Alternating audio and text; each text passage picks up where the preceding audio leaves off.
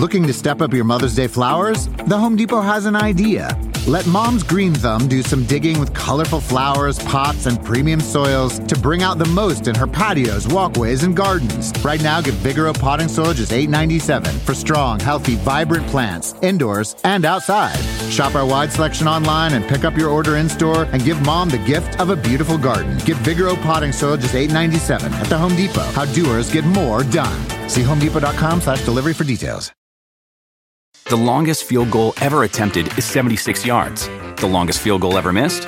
Also 76 yards. Why bring this up?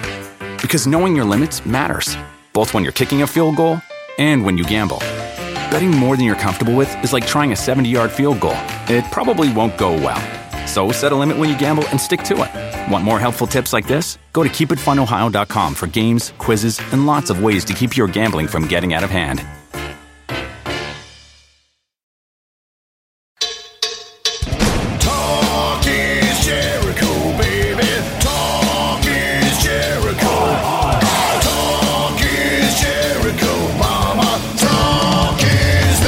Hey, welcome to Talk is Jericho. It's the pod of thunder and rock and roll. And you know what we do on Fridays? We turn it over to Duff McKagan and the patented Duff McKagan joke of the week.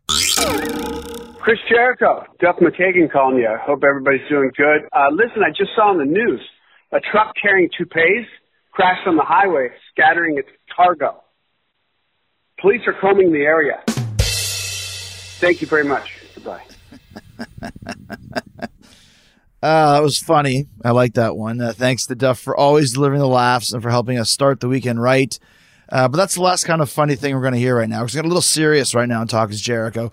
I've got Winnipeg Free Press journalist Dave Baxter coming up to talk about a Canadian serial killer who didn't spend a day in jail for his first murder. Uh, I should also say this killer is a guy that I went to high school with and I used to hang out with. Uh, his name is Rob Chaulk, and he used to, uh, yeah, we used to play uh, gin rummy with him after school, sleepovers, watch movies together, that sort of thing. One day he didn't show up at Scott Shipham's house when we were about 15. We found out later that it was because he had broken into a stranger's home and killed him, stabbed uh, an older man dozens and dozens of times. Story is unbelievable, uh, but Rob didn't act alone in that case. He had another uh, guy went to school with as well, Darren Morissette, Abby Duck. Uh, neither of them spent a day in jail for that crime. You're about to find out why. You also hear what happened to Rob after that and how he became a serial killer. And Dave shares some of the other true crime cases he's covered in Winnipeg, including the case of Vince Lee, not widely known outside of Canada, but you'll hear about that crime and why it's connected. Uh, before we get to Dave uh, Baxter, talk about uh, Rob Chaulk.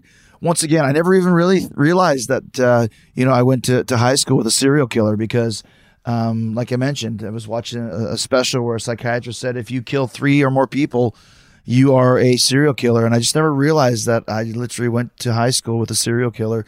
And I'm not sure if I told this story today, but I remember when I was working at DJ's Pizza, which was just at the end of grade nine, uh, which is at the end of our junior high school back then. Junior high school was seven to nine, and the high school was grade 10 to 12. Uh, a good friend of mine, Warren Rumpel, came uh, and saw me when I was uh, on my break at DJ's, I think. And um, I had known him just from being around. And he said, I don't have to worry about anybody in high school from, from Sansom. That was the junior high school we went. And he went to the junior high school of Lincoln. And I said, yeah, the only guy you really have to worry about is Rob Chaulk. He's a little bit, uh, he's a little bit of a wacko. I also remember he used to hang himself as well uh, from the goalposts at school, like the football goalposts. He would take a belt and hang himself uh, until he almost like choked. His face was super red. Then he dropped down. Guy was just off his rocker. Um, like I said, I told all the stories about how he used to say he sacrificed a cat to, to Satan. Lots of really interesting stories about this guy. Uh, and the fact that I went to high school with him makes it even more uh, unique and more of a very, very strange uh, story. So uh, here it is. I went to high school with a serial killer. His name is Rob Chaulk. We're going to talk all about him starting now. So I have been watching a lot of stuff on Netflix and Amazon, as we all have during the lockdown, the pandemic, and all that sort of stuff. And I've always had an interest in you know serial killers and that sort of thing. So I was watching uh, a documentary about Richard Ramirez, and I was watching another documentary about serial killers, and I heard something that really struck a chord in my head, and that's if uh, they they consider you to be a serial killer if you've killed three or more people, and that's when I realized that holy shit, I grew up with a serial killer. Yep. So I went online and started uh, kind of Googling, and I found a great article about this guy. His name is Rob Chaulk, and we'll get into it, written by a freelance uh, journalist in Winnipeg named Dave Baxter. And through the wonders of Twitter, we were able to track each other down in about 15 minutes. And here we are. So, Dave, um, first of all, I appreciate you doing this because, like I said, this is something that this happened 35 years ago and I kind of put it out of my head just how close the situation I was. But reading your article and kind of getting reacquainted with it, it's pretty chilling. The, the kind of the circumstances and the stories behind the, these atrocities that Rob Chaulk uh, committed. Oh, absolutely. I mean, if you consider what he did uh, when he murdered uh, John Haywood, 83 years old, stabbed him 17 times, along with a uh, a friend of his that had broken into his house just randomly, didn't even know the man and uh, there's the whole thing about him being considered not criminally responsible. It went all the way to the Supreme Court. He uh, went to a mental institute instead of jail, got out, and he murdered two more people in 1999. Right. So we'll go through all this stuff in detail. And once again, it's cool to talk to you because I'm a journalist as well uh, as Red River College. CreComm grad? CreComm grad. Yeah, same. you too? Yeah, yeah, yeah. Right on, man. Yeah, yeah. It's it's good to see that uh, a couple alumni are actually using our powers for uh, for something positive. So, um, so so like I said, I grew up with with Rob Chaulk, and I'll, I'll kind of tell you a little bit of background of my experiences, and I'm sure more will come out as we're talking. But I also know uh, Darren Morissette as well. So. I grew up in, in Winnipeg, and I went to a high school called Westwood Collegiate, and I went to a junior high school called Sansom and that's where I really kind of, I guess you'd say, hung out with Rob Chaulk. Oh, And you hung out with him? Okay. dude, I literally I, wait till I tell you these stories, man. This is this is something I can't believe I never thought about this before about doing an episode of Talk is Jericho about this. So he was the same age as me in the same grade because I think uh, he was 15 when when he committed his, his first murder. Yep. September 3rd, 1985. And the reason why I know that is A, I just looked it up in the archives, but we used to play gin rummy at my friend Scott Shipham's house after school. And I don't know if it was once a week or whenever the guys could get around or whatever. And it was a few of the cats, and Rob would come and play sometimes. And we were playing after school and we were waiting for him to show up. And I vividly remember we were listening to, to Black Sabbath Mob Rules Yeah. and we are waiting for Chaulk. Where the f- is Chaulk? Where the f-? And somebody said they saw Chaulk and and and Darren Morissette who we used to call Abdul, Yeah. or, or the nickname was Abby or Abby Duck. Mm-hmm. I don't know why he was called Abby Duck, but it was where's where someone just saw Chaulk and Abby Duck. They said they're going to the bus depot to, to go to Calgary. Mm-hmm. And we're like, what? Like, what are you talking about? These guys are 15 year old. I think, I think Morissette was 16. And that was the day we're like, what, what, what? Why are they? So they're not coming. So we play. And of course, the next day we find out what they had done. Okay, so that was yeah. So, and I have more stories to tell, but let's go into exactly what happened on September 3rd, 1985, as far as the research that you, that you have done, Dave. I, I don't know the reason why they chose the house they did, but it sounds like the two uh, the two boys, Robert and Morissette, was 16, and they were Yeah. friends, and they decided to break into a home in the St. James area of Winnipeg. And living in that ho- house was a elderly man. I believe his name was John George, George Haywood. George Haywood, sorry. And um, what they did is they absolutely bludgeoned this man to death. They stabbed him 17 times, left him for dead, and then they just left. And in terms of why they broke into that house or what they did right after, I don't know because there's not a lot of info. But the next thing you know, a day later, they they just turned themselves in. And like you said, they they because over the years, like if you would asked me before I read your article, oh yeah, they stabbed him 85 times. Like that was kind of the rumor in high school. You know, it was 50 times, but still 17 times.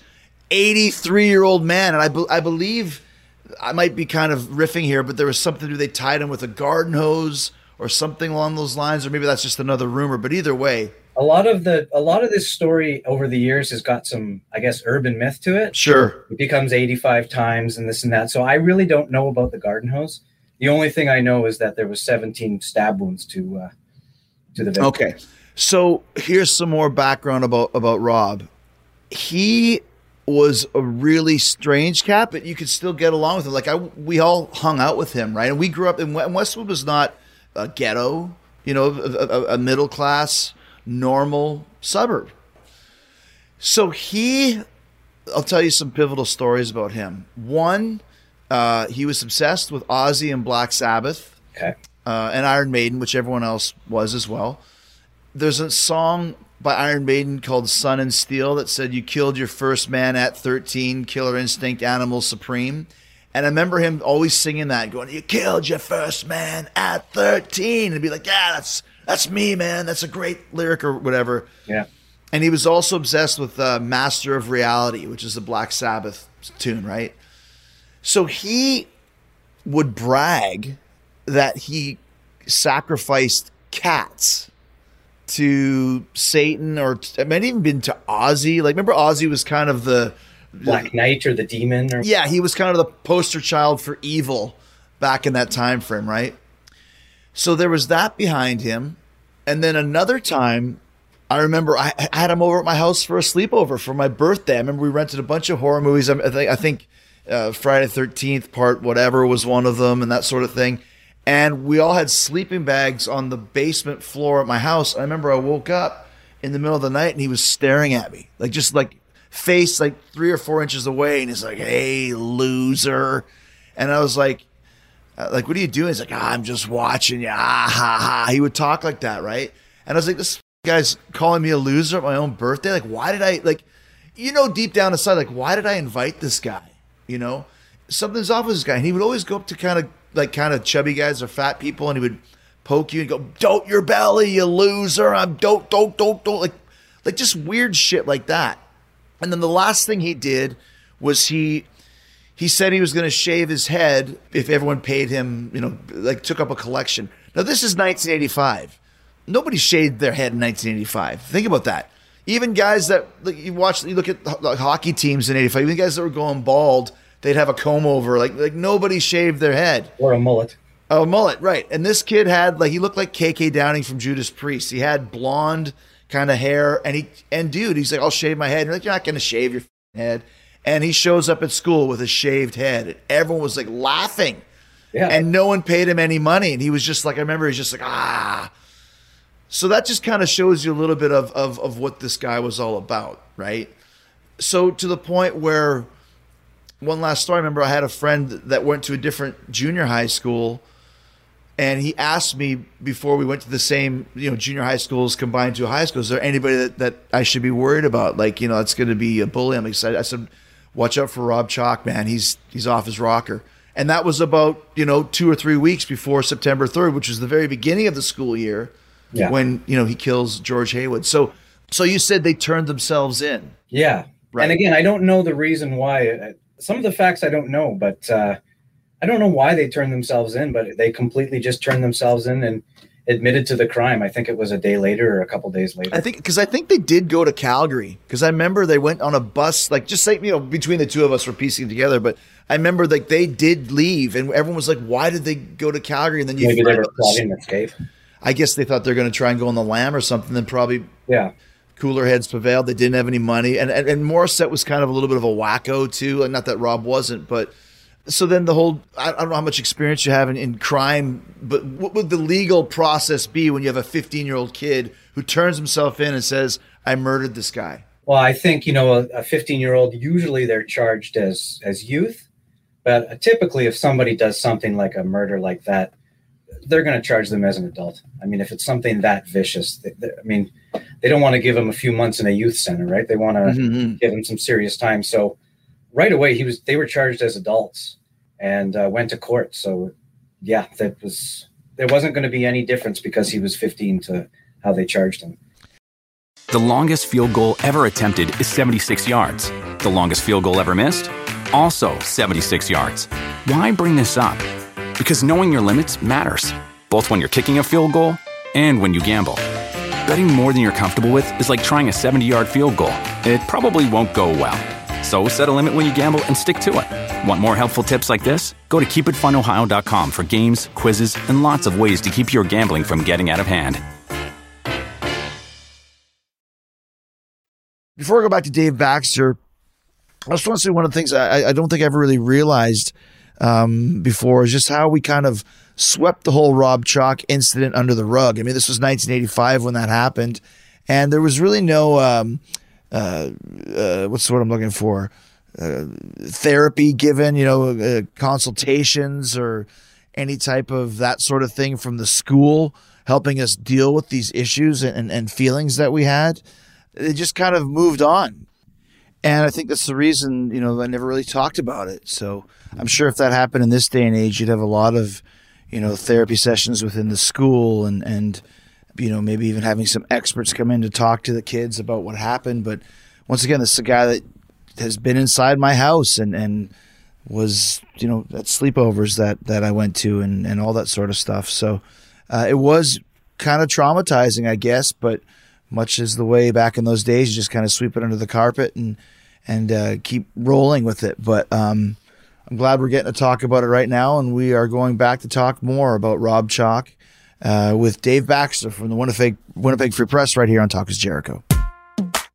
So was it fairly quickly? Because I, I read an article last. I actually went a few a few hours ago and, and bought a membership to a newspaper archive uh, site and kind of read the stories. And the first story I found was from 1987. So I'm assuming that's finally when he was. You know, a court process takes a while. When he was finally brought into the court. Mm-hmm. And what was what was their kind of defense, and what were some of the things that they were saying? These two kids. This is the craziest part of the whole thing is they pled insanity under Criminal Code Section 16, which basically says if you don't morally realize that you're doing something wrong when you commit a crime, then you can't be charged. Now it gets really weird.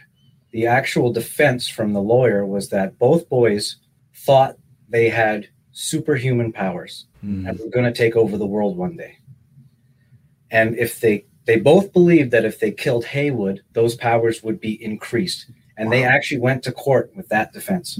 Wow. So obviously their lawyer is letting them use this defense under the auspices that they're insane. Yeah, they're insane and they don't know what they did was wrong. They didn't morally know that they were doing they, they knew they broke the law, they said, but they didn't know it was morally wrong. That's such a like such a cop out of a of a of a defense. You know what I mean? The fact that, that the judge would even allow them to use that with with a straight face. I mean, it seems obvious to me that it's just bullshit trying to get them out. When I wrote the story and I wrote that paragraph, I kind of started giggling. Think about that, right? Yeah.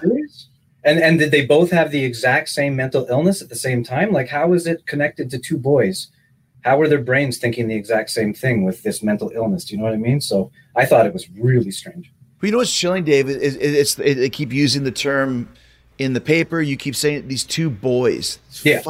Fifteen years old. I remember I was 15. I wasn't that. That's crazy. dude. I mean, we couldn't believe it, you know. And and and and Morissette, like I remember, he might have been in a different high school at the time, but I, I was in school with him Yeah. way in Sansom, and I remember I'm, stuff that you remember. Mrs. Booth was our English teacher, and she liked him because maybe, maybe you know, some kids, whatever, and and she called him Poo Poo, and he'd go, "Hello, Mrs. Boo. Hello, Poo Poo." Like Yeah. this is Poo Poo, who then just stabbed some guy, you know, seventeen times. He had big giant glasses. This is we're talking about Morissette now. If like if Rob Chaulk looked like a rock star, Yeah. Morissette looked like Revenge of the Nerds, like super tall and skinny, big giant glasses. I think he might have been a Métis. Definitely had some some Canadian First Nation in him. Maybe he was full all the way, but you, but he just looked really kind of string bean nerdy. Okay. So not like Chaulk. I've never seen pictures, so that's interesting. So he looked. He didn't look like Chaulk did because Chaulk had the flow with the blonde hair. Yes, Chaulk looked like you know, like I said, looked like a rock star kind of like you know as much as you would as a kid. He he was a good looking kid, shall we say? Yeah. It's from the pictures. It looked like yeah, he was a good looking boy. Yeah, and and then meanwhile, the, and the other cat was not. So Yeah.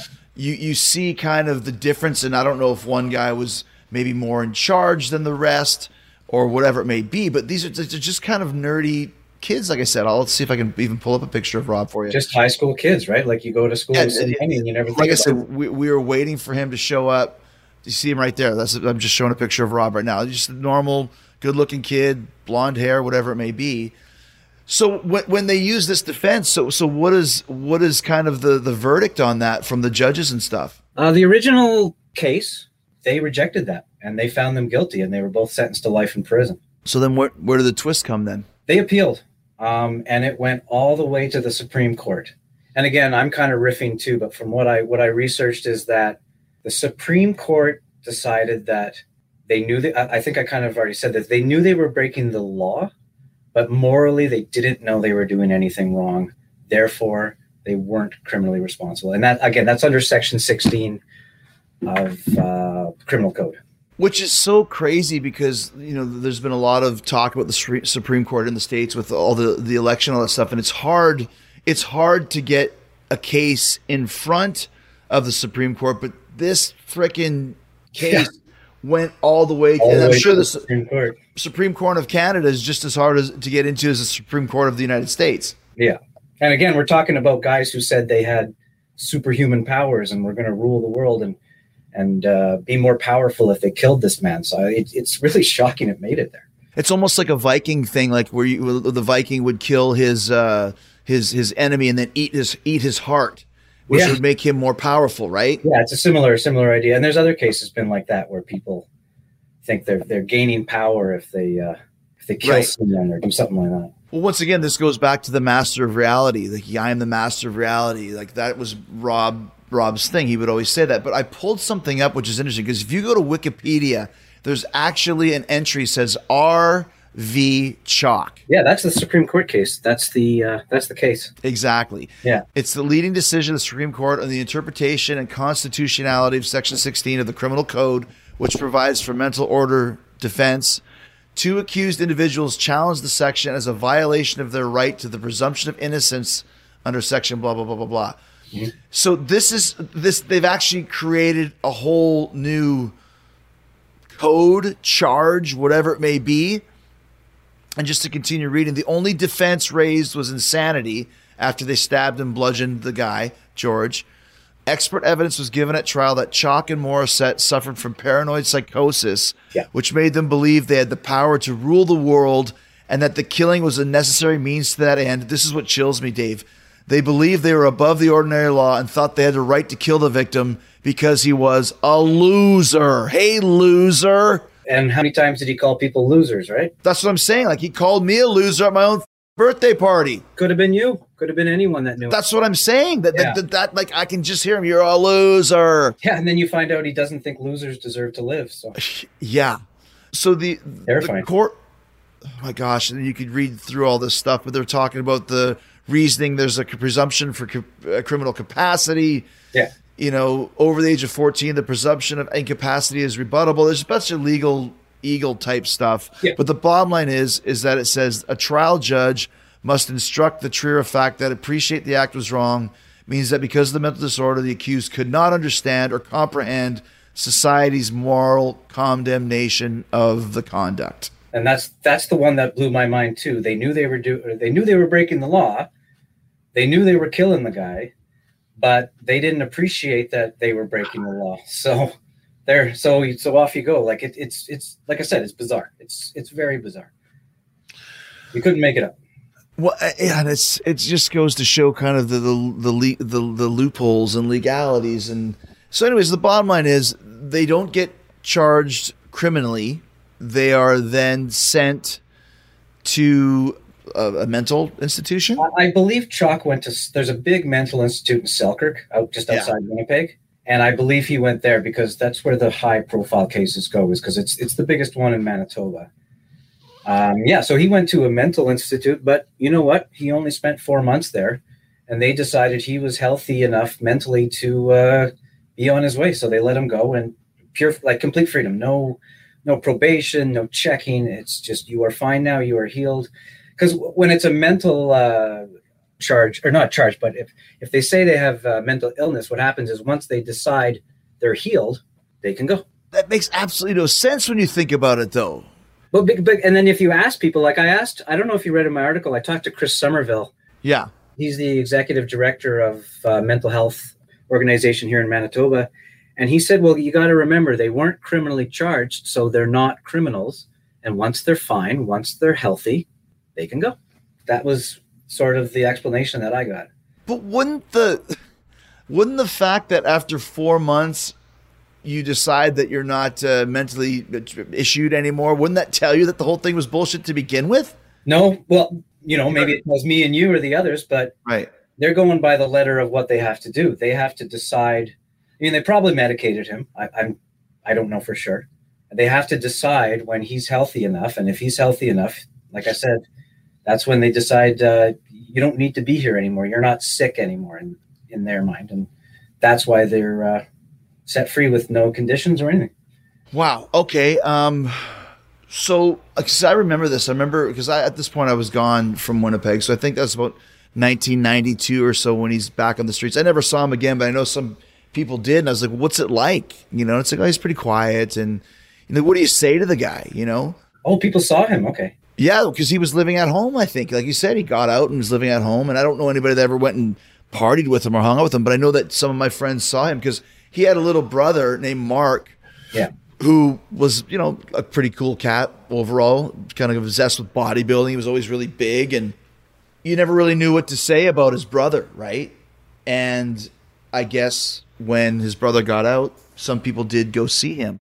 The longest field goal ever attempted is 76 yards. The longest field goal ever missed? Also 76 yards. Why bring this up? Because knowing your limits matters, both when you're kicking a field goal and when you gamble. Betting more than you're comfortable with is like trying a 70 yard field goal. It probably won't go well. So set a limit when you gamble and stick to it. Want more helpful tips like this? Go to keepitfunohio.com for games, quizzes, and lots of ways to keep your gambling from getting out of hand. All right, Dave. So, as far as you know, did Rob Chaulk just go live a normal life after he got out of the mental institution? Yeah, I mean, if he he got after he got out, he just went. I, I don't know if he moved back home at first. I'm assuming he did. Obviously, he was still a teenager. I guess so, right? If, if he got out, so if he got out in, so if 92, if he was out or not 90, he'd be 20 or 21, like basically just a kid, 21, 22 years old, right? Yeah. So I don't know what happened over the period before he he murdered again. But what happened was eventually he ended up in an apartment in Winnipeg. I don't know if he had a roommate, if he was with his parents, but he was in living in an apartment in Winnipeg and just living his life. yeah, apparently he he had a job stocking shelves, um, like at a, Yeah, a like yeah, yeah, exactly. He just at a doing- superstore. Yeah. Yeah. So he's, he's back in society and kind of ingratiating himself back into the world or whatever. Mm-hmm. But then the next chapter takes place, if you want to explain that. Well, like I said, he's living in an apartment building, and he's got a set of neighbors, a couple that live in the same block. Uh, they have no idea about his past. They they don't know what he did, and they're acquaintances, not really friends. You know, like if you, know somebody in your apartment block, you probably say hi, stuff like that. And one night, he entered their apartment and stabbed them both to death with no warning whatsoever. Just went inside and bludgeoned them both to death. Well, once again, kind of looking up this newspaper article from December 4th, 1999, by Gordon Sinclair Jr., kind of a Winnipeg uh, journalistic kind of legend, if you will. He had gone to the neighboring apartment because the loud music they were playing had been keeping him awake. By his own admission, Chaulk was aggravated and drunk, but he said he took a peace offering, which is a bottle of wine. He told police he also he also took a Joe Cocker tape because if you can't beat him, join him. But he did beat him. When he turned himself in the next day, once again turning himself in, uh, he told police it was the man and woman woman who attacked him. He had a cut on his wrist and a scratched face to prove it. He said the two of them attacked him with weapons after he put in his Joe Cocker tape, and then he knocked him down. Right. Wow. So then it says Chaulk claimed he didn't remember anything after that. Uh, well, police took 80 grisly photos to remind him. The female victim's injuries, including a broken jaw and nasal bone, nine stab wounds, two to the face and seven to the chest and abdomen. One of the thrusts severed her small intestine, another cut her aorta. She had a fractured sternum, and all of her left side ribs and 10 more on the right side were broken. And check this out the male victim's face was so disfigured, police had to resort to dental charts, uh, which wasn't easy as it sounds because part of his jaw was missing. Wow. And it shows you every, every time this guy committed a, a murder, it, it's just grisly violent. I mean, Yeah, some sort of rage that he goes into or something. Exactly. And then the last part of it is the photos were so gruesome that 21 potential jurors were dismissed after looking at them because they felt they wouldn't be able to give Chaulk a fair trial. So then, you know, uh, he he pleads to manslaughter. So once again, like you said, this guy is just completely uh, when he goes for it, he's he's he's going, you know, completely over the edge, right? And that's like I said, I don't know. I'm not in in the guy's head, but it, it would seem to me that some sort of rage takes over if you're going to stab somebody that many times, over and over and over again. And and they were uh, just so we can say Mirzet Zek. I guess he was a, a Bulgarian uh, Yeah, he was a refugee, I believe. refugee. Yeah. and Deborah Leah Bolo were his neighbors that lived in the same downtown apartments he did. So, I guess when you hear this, uh, your first instinct, at least for mine, is like, why the f- was this guy out to begin with? Yeah. You know, so so when he does get let go, and you're saying he doesn't have to go in for weekly checkups, monthly checkups, any of those type of things. He's as free as I am or you are. So I mean, does that tie in? I know there's another case that kind of kind of explain to us how that ties in with with the other other guy that you wrote about in that story. Well, in that story, I discussed Vince Li, and I don't know if it's known so well in the United States, but I mean, everybody knows this in Canada. Explain it, X is not. Yeah, okay. He got onto a Greyhound bus in rural Manitoba one night in 2008 around the town of Portage la Prairie, Manitoba. And he sat down next to another uh, gentleman called Tim McLean, who was sleeping on the bus. And Tim McLean was coming home. He worked carnival work and he was coming home from Edmonton because I think he worked in the carnival circuit or something.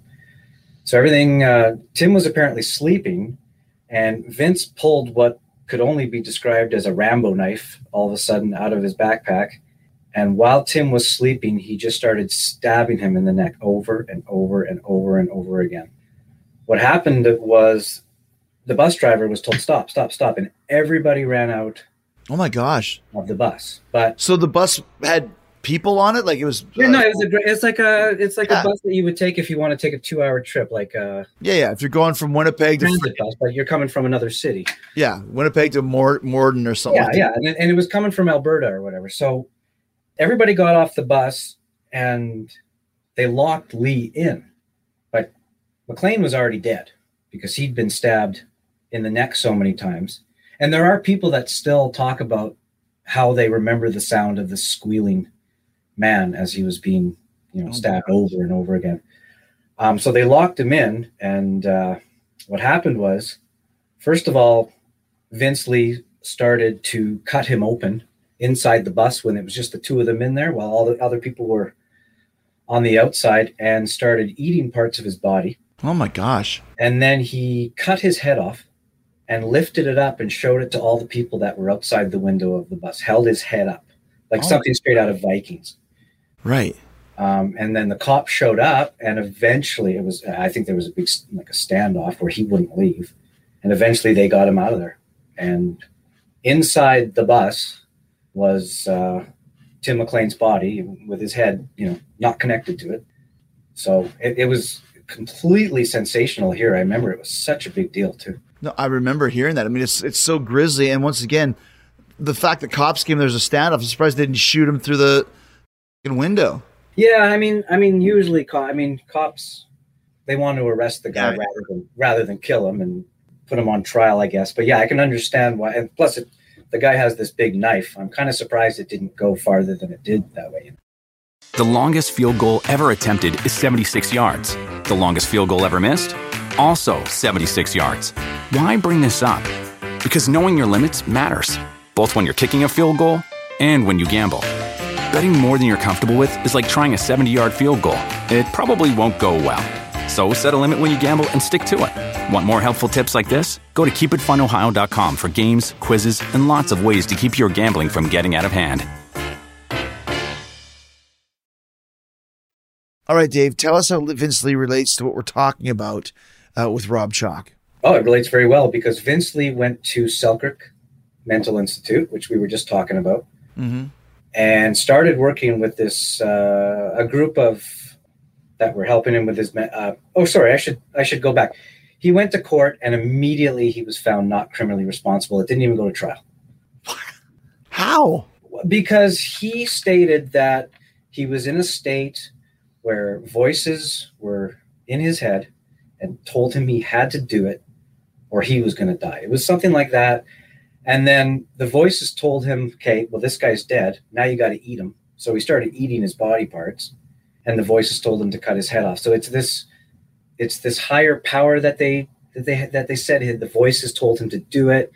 He thought he had to do it or he was going to be in some sort of trouble. And that's well, what happened was I remember I opened the newspaper and they said there'll be no trial. He's and I thought, wow, that was quick. Like they just immediately looked at the uh, evidence and said, NCR not criminally responsible is what we're going to go for here because he uh, he didn't know he was doing wrong. Just kind of reading a couple things on it. One of the witnesses said that he had complete calm demeanor, no rage or anything. He was like a robot stabbing the guy. That's what they said. He was so calm, and that's what's so chilling about it because he's stabbing this guy who's screaming.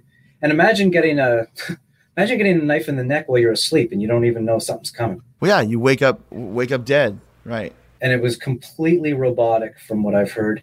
And he had no interest because like it's it's interesting everyone else on the bus left. He had no interest in anybody. He was like uber focused on this guy that he was killing rather than running around trying to kill people or anything else. So that's why they were all able to get off the bus. So, I guess because then he he changes his name um, yeah, he's Will Baker now. to Will Baker, Yeah. and once again, so continue the story. So once, I, I jumped ahead, but yeah, he he gets sent to Selkirk. He starts working with Chris Summerville and a whole same group- guy that talked about Rob earlier, you said, Yeah, yeah. He's, yeah, and th- they work with him and they put him on medication. And then what chris told because i have spoken to chris before he said once the meds kicked in he was just like oh my god oh my god what did i do? What did i do? I can't believe i did that. And they say he was just extremely remorseful. And again i'm not saying if he was or he wasn't. I'm just saying this is what i've been told. Right. and he just couldn't believe in his own head that he had done that. They say he was in such a state when he did it that when he came out of it and when he got properly medicated, he remembers doing it, I think, but he just couldn't believe that he had done that. So then, I guess the idea is, was it kind of the same same situation as with Rob, where Yeah. They they spaced it out differently. Like what they did was they they medicated him, then they started giving him little freedoms like you can go for a walk in Selkirk or you can go to the library by yourself. First of all, he was he had to walk around with two guards. Then they let him walk around by himself. And then as he apparently got better and better and better, they started warning people in the media like this guy's going to get out because a lot of people were not happy about that. mm-hmm. And then one day the news came down that, uh, well, Will Baker now, and he changed his name because he doesn't want to be recognized anymore. right, right, right. That Will Baker is a, a free man. And then people started asking, like, well, is there a, is there a checkup?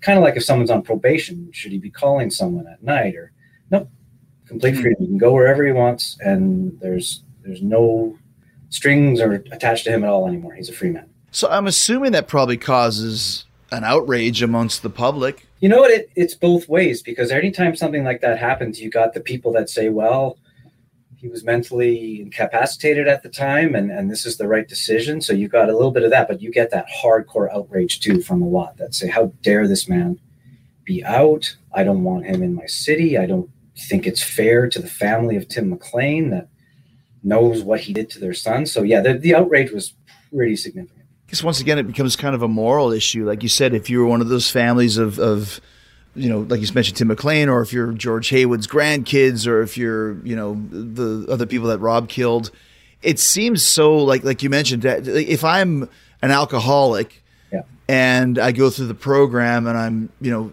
cured, you still have to go to meetings, you know, every week. Yeah, al- alcoholics are never really cured. I mean, they Right. fall off the wagon after 25 years if they. Because once again, Rob went, I'm 85 to 99, 14 years without killing anybody. held a job and Yeah. And so here's Baker in 2008. but I'm just reading some stuff that that Summerville said, who, who's the guy that you quoted in this story that talked both about Rob and about Vince Li, and, and you know the, the the quote of many in public can't believe that it's genuine; they think it's fake, and it's a con artist acting out his con. But they're saying that that. Uh, that Summerville has spent countless hours with Baker during his recovery and said Baker lives every day with the goal of making certain that he never does to anyone what he did to McLean in 2008. He's reserved and he's cautious because he knows what he did and he doesn't want to ever do anything like that again. So he's guided by that. He's guided each day by guilt and remorse. So you talked to, to Summerville for this article. Yeah. What kind of questions do you ask the guy? Like, I mean, obviously, as a journalist, we have to be unbiased, but Yeah. you have to cover both sides of the coin, Well, obviously. you have to. And I had to say, like, here's a guy that chopped a man's head off, held it up in his hands, and and ate parts of his body. And now we're all just supposed to say, okay, well, he's cured now. Like, I, I had to go there, and I had to, I, like, I had to sort of be fair about it. But I said, how do we, how do we trust that this isn't going to happen again? And I guess one of the things he told me was that as long as as long as Will Baker is on his meds, he's fine.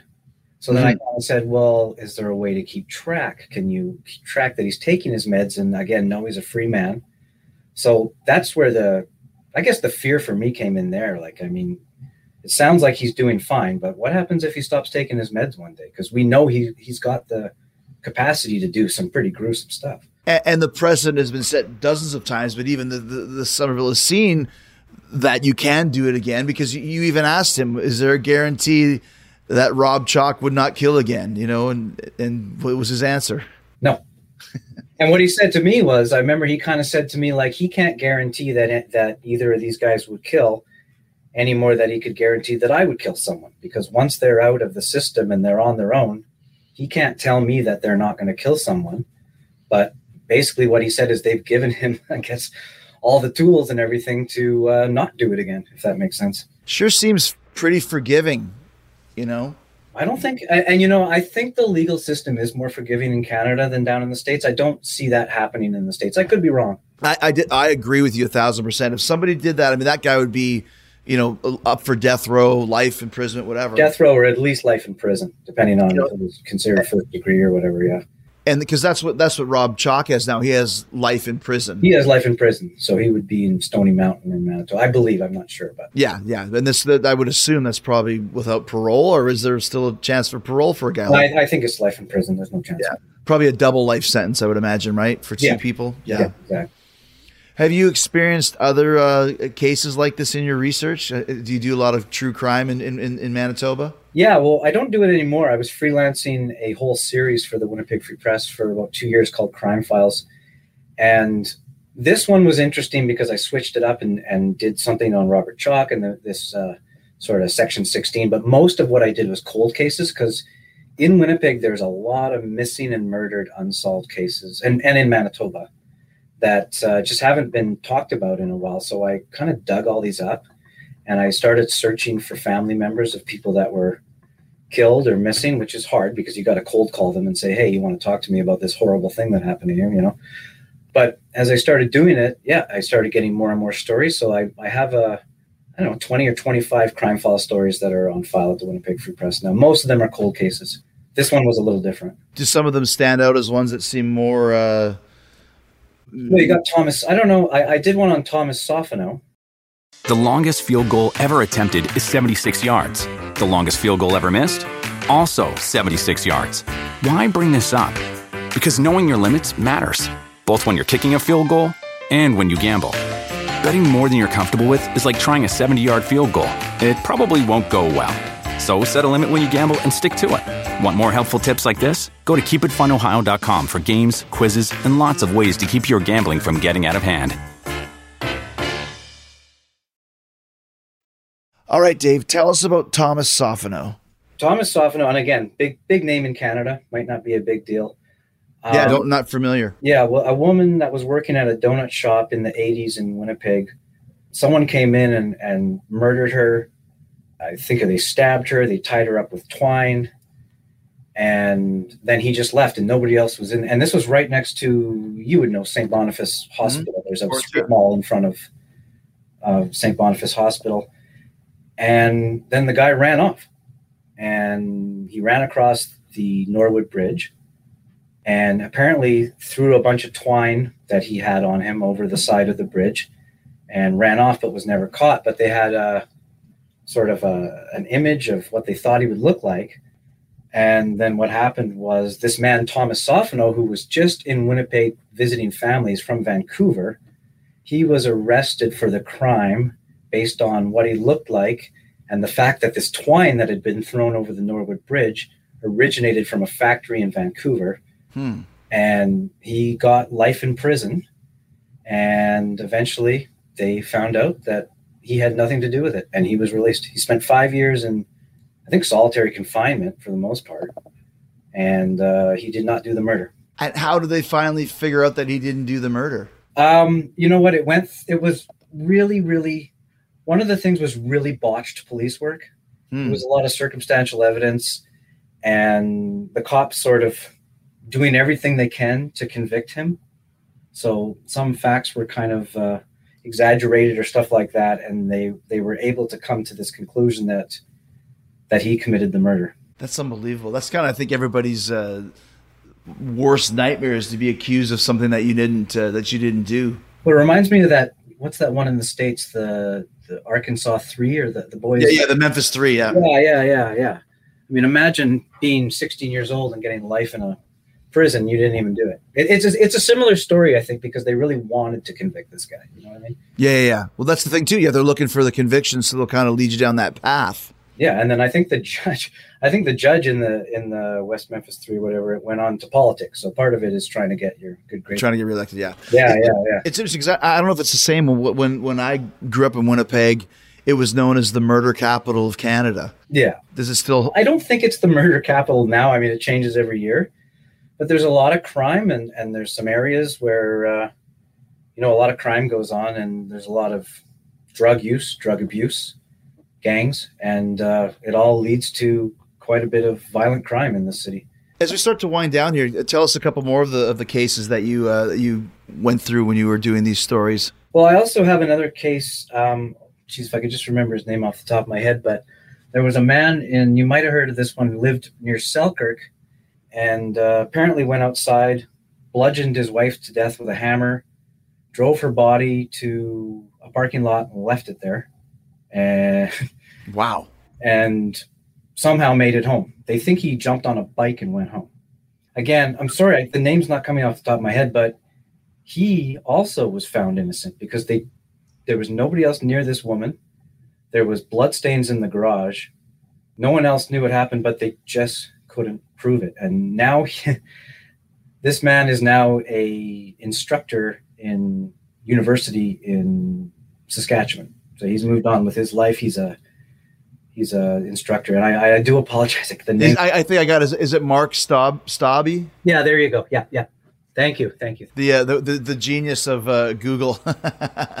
so Mark, yeah, Googling mid interview. So. yeah, that's all right. I'm, I'm, a, I'm an expert at it. So so uh, attacked his wife with a hatchet in their backyard, then drove her body 15 kilometers kilometers away to make it look like she had been robbed. Yeah, and he was a he was an overweight guy. Like he's a pretty fat guy, and somebody saw someone on the side of the road that night, overweight, riding a bike in the direction of this house. So they believe he drove the car there, left her in it, and rode his bike home.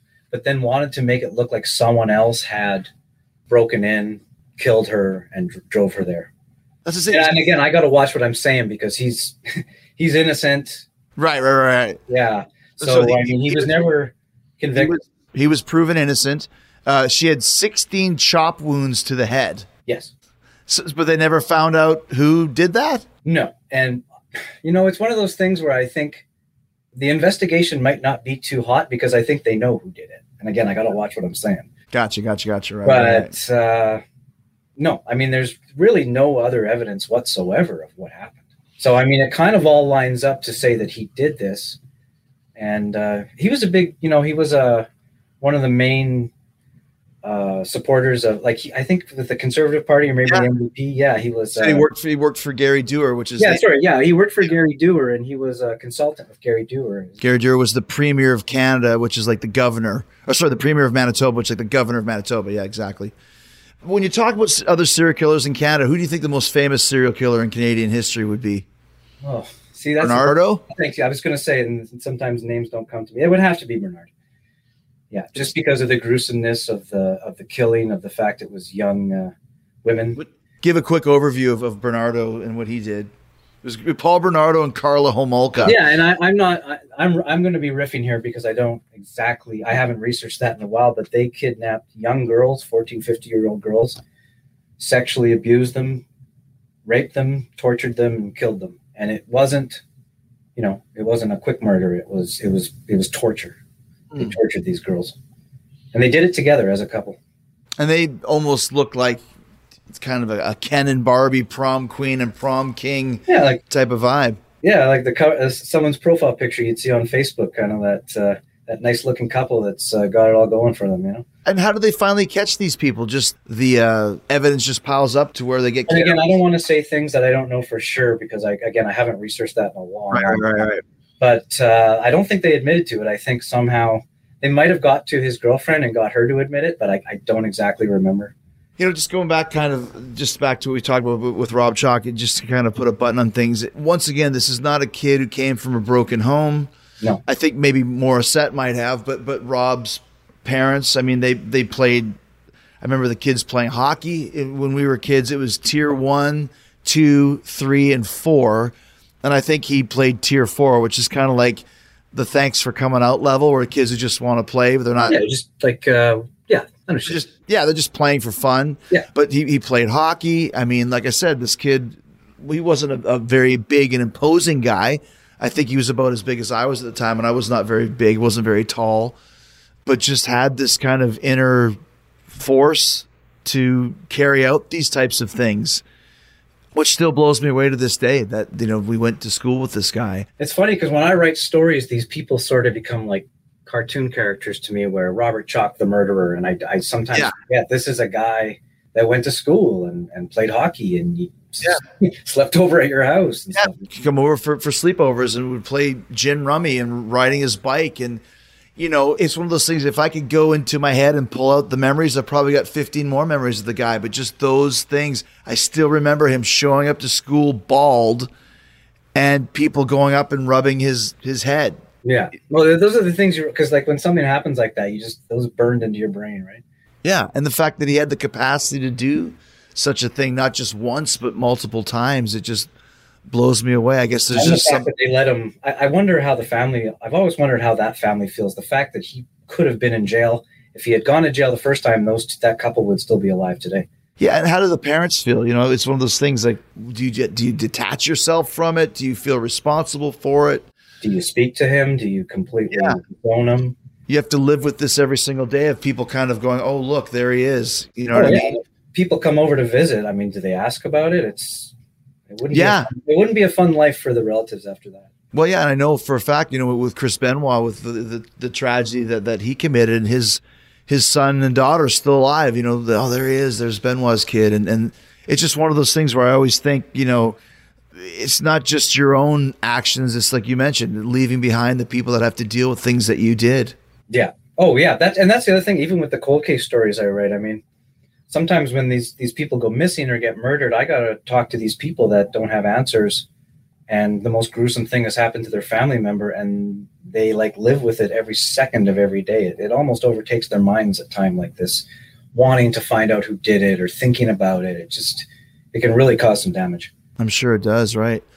So I would assume then that Darren Morissette is if he had the same trial that that Rob did, that he's he's out there. Like he never. Yeah, he's a he's a free man. Yeah, and I don't know where he is, what he's doing. I have no idea. I mean, you got one of them in jail, and the other one is is free. So and hopefully he's paid the proverbial debt to society and has gotten over it and and, and realizes you know well, it's been a long time. So I mean, he hasn't done anything. You never know, but yeah yeah amazing man like i said i'm glad i got to talk to you about this because it's something that that uh, I kind of forgot about until I started really thinking about it. And it's like, oh my gosh, like this is something that's part of my history, and I'll never forget that day. You know, where the f- is Chaulk? He's not here. Some some someone go to the bus. And bus it's not often I speak like I speak to victims' family, but it's not often I speak to someone who knew the killer. Yeah. yeah, I grew up with a You serial know, you taught me some stuff too. I I didn't Yeah. know this, and it kind of humanizes him more. Actually, Yeah. Yeah. Like I said, it makes you realize this was not just some guy, you know, in his house sharpening axes and waiting for the moment. It was just a normal teenage kid. And listen, we all knew guys that were obsessed with heavy metal or Dungeons and Dragons or whatever it was, but this is the one guy that that took it to the next step. So yeah, and you know, there's been other people that didn't do crimes and they were convicted because they liked heavy metal, like that West Memphis Three. So that's right. Yeah. Exactly. Damien Echols was the one cat. Yeah. Part of the reason they were convicted is because their love of Yeah. Metallica and Iron Maiden and stuff like that. Yeah. They, they were, they were, uh, uh, profiled, you know, Yeah, as goth, I guess, metal Yeah. goth. musically profiled. But as I said, Rob was that. I remember him wearing.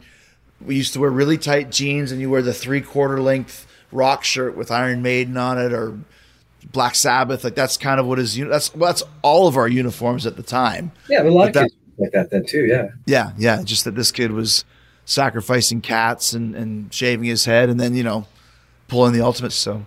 Wow. Dave, great, great having you here, man. I appreciate that. Hearing a little bit of Winnipeg's uh, atrocities, but uh, more importantly, the story of, of, of Rob Chaulk, which, like I said, is very close to home for me. So I appreciate you uh, giving your insight today. Man, I, I cannot thank you enough. This has been great. I really appreciate this opportunity. Cool, man. Well, next time I come to town, hopefully soon we'll get a chance to say hey in person. Thanks, Dave. Right. Take care.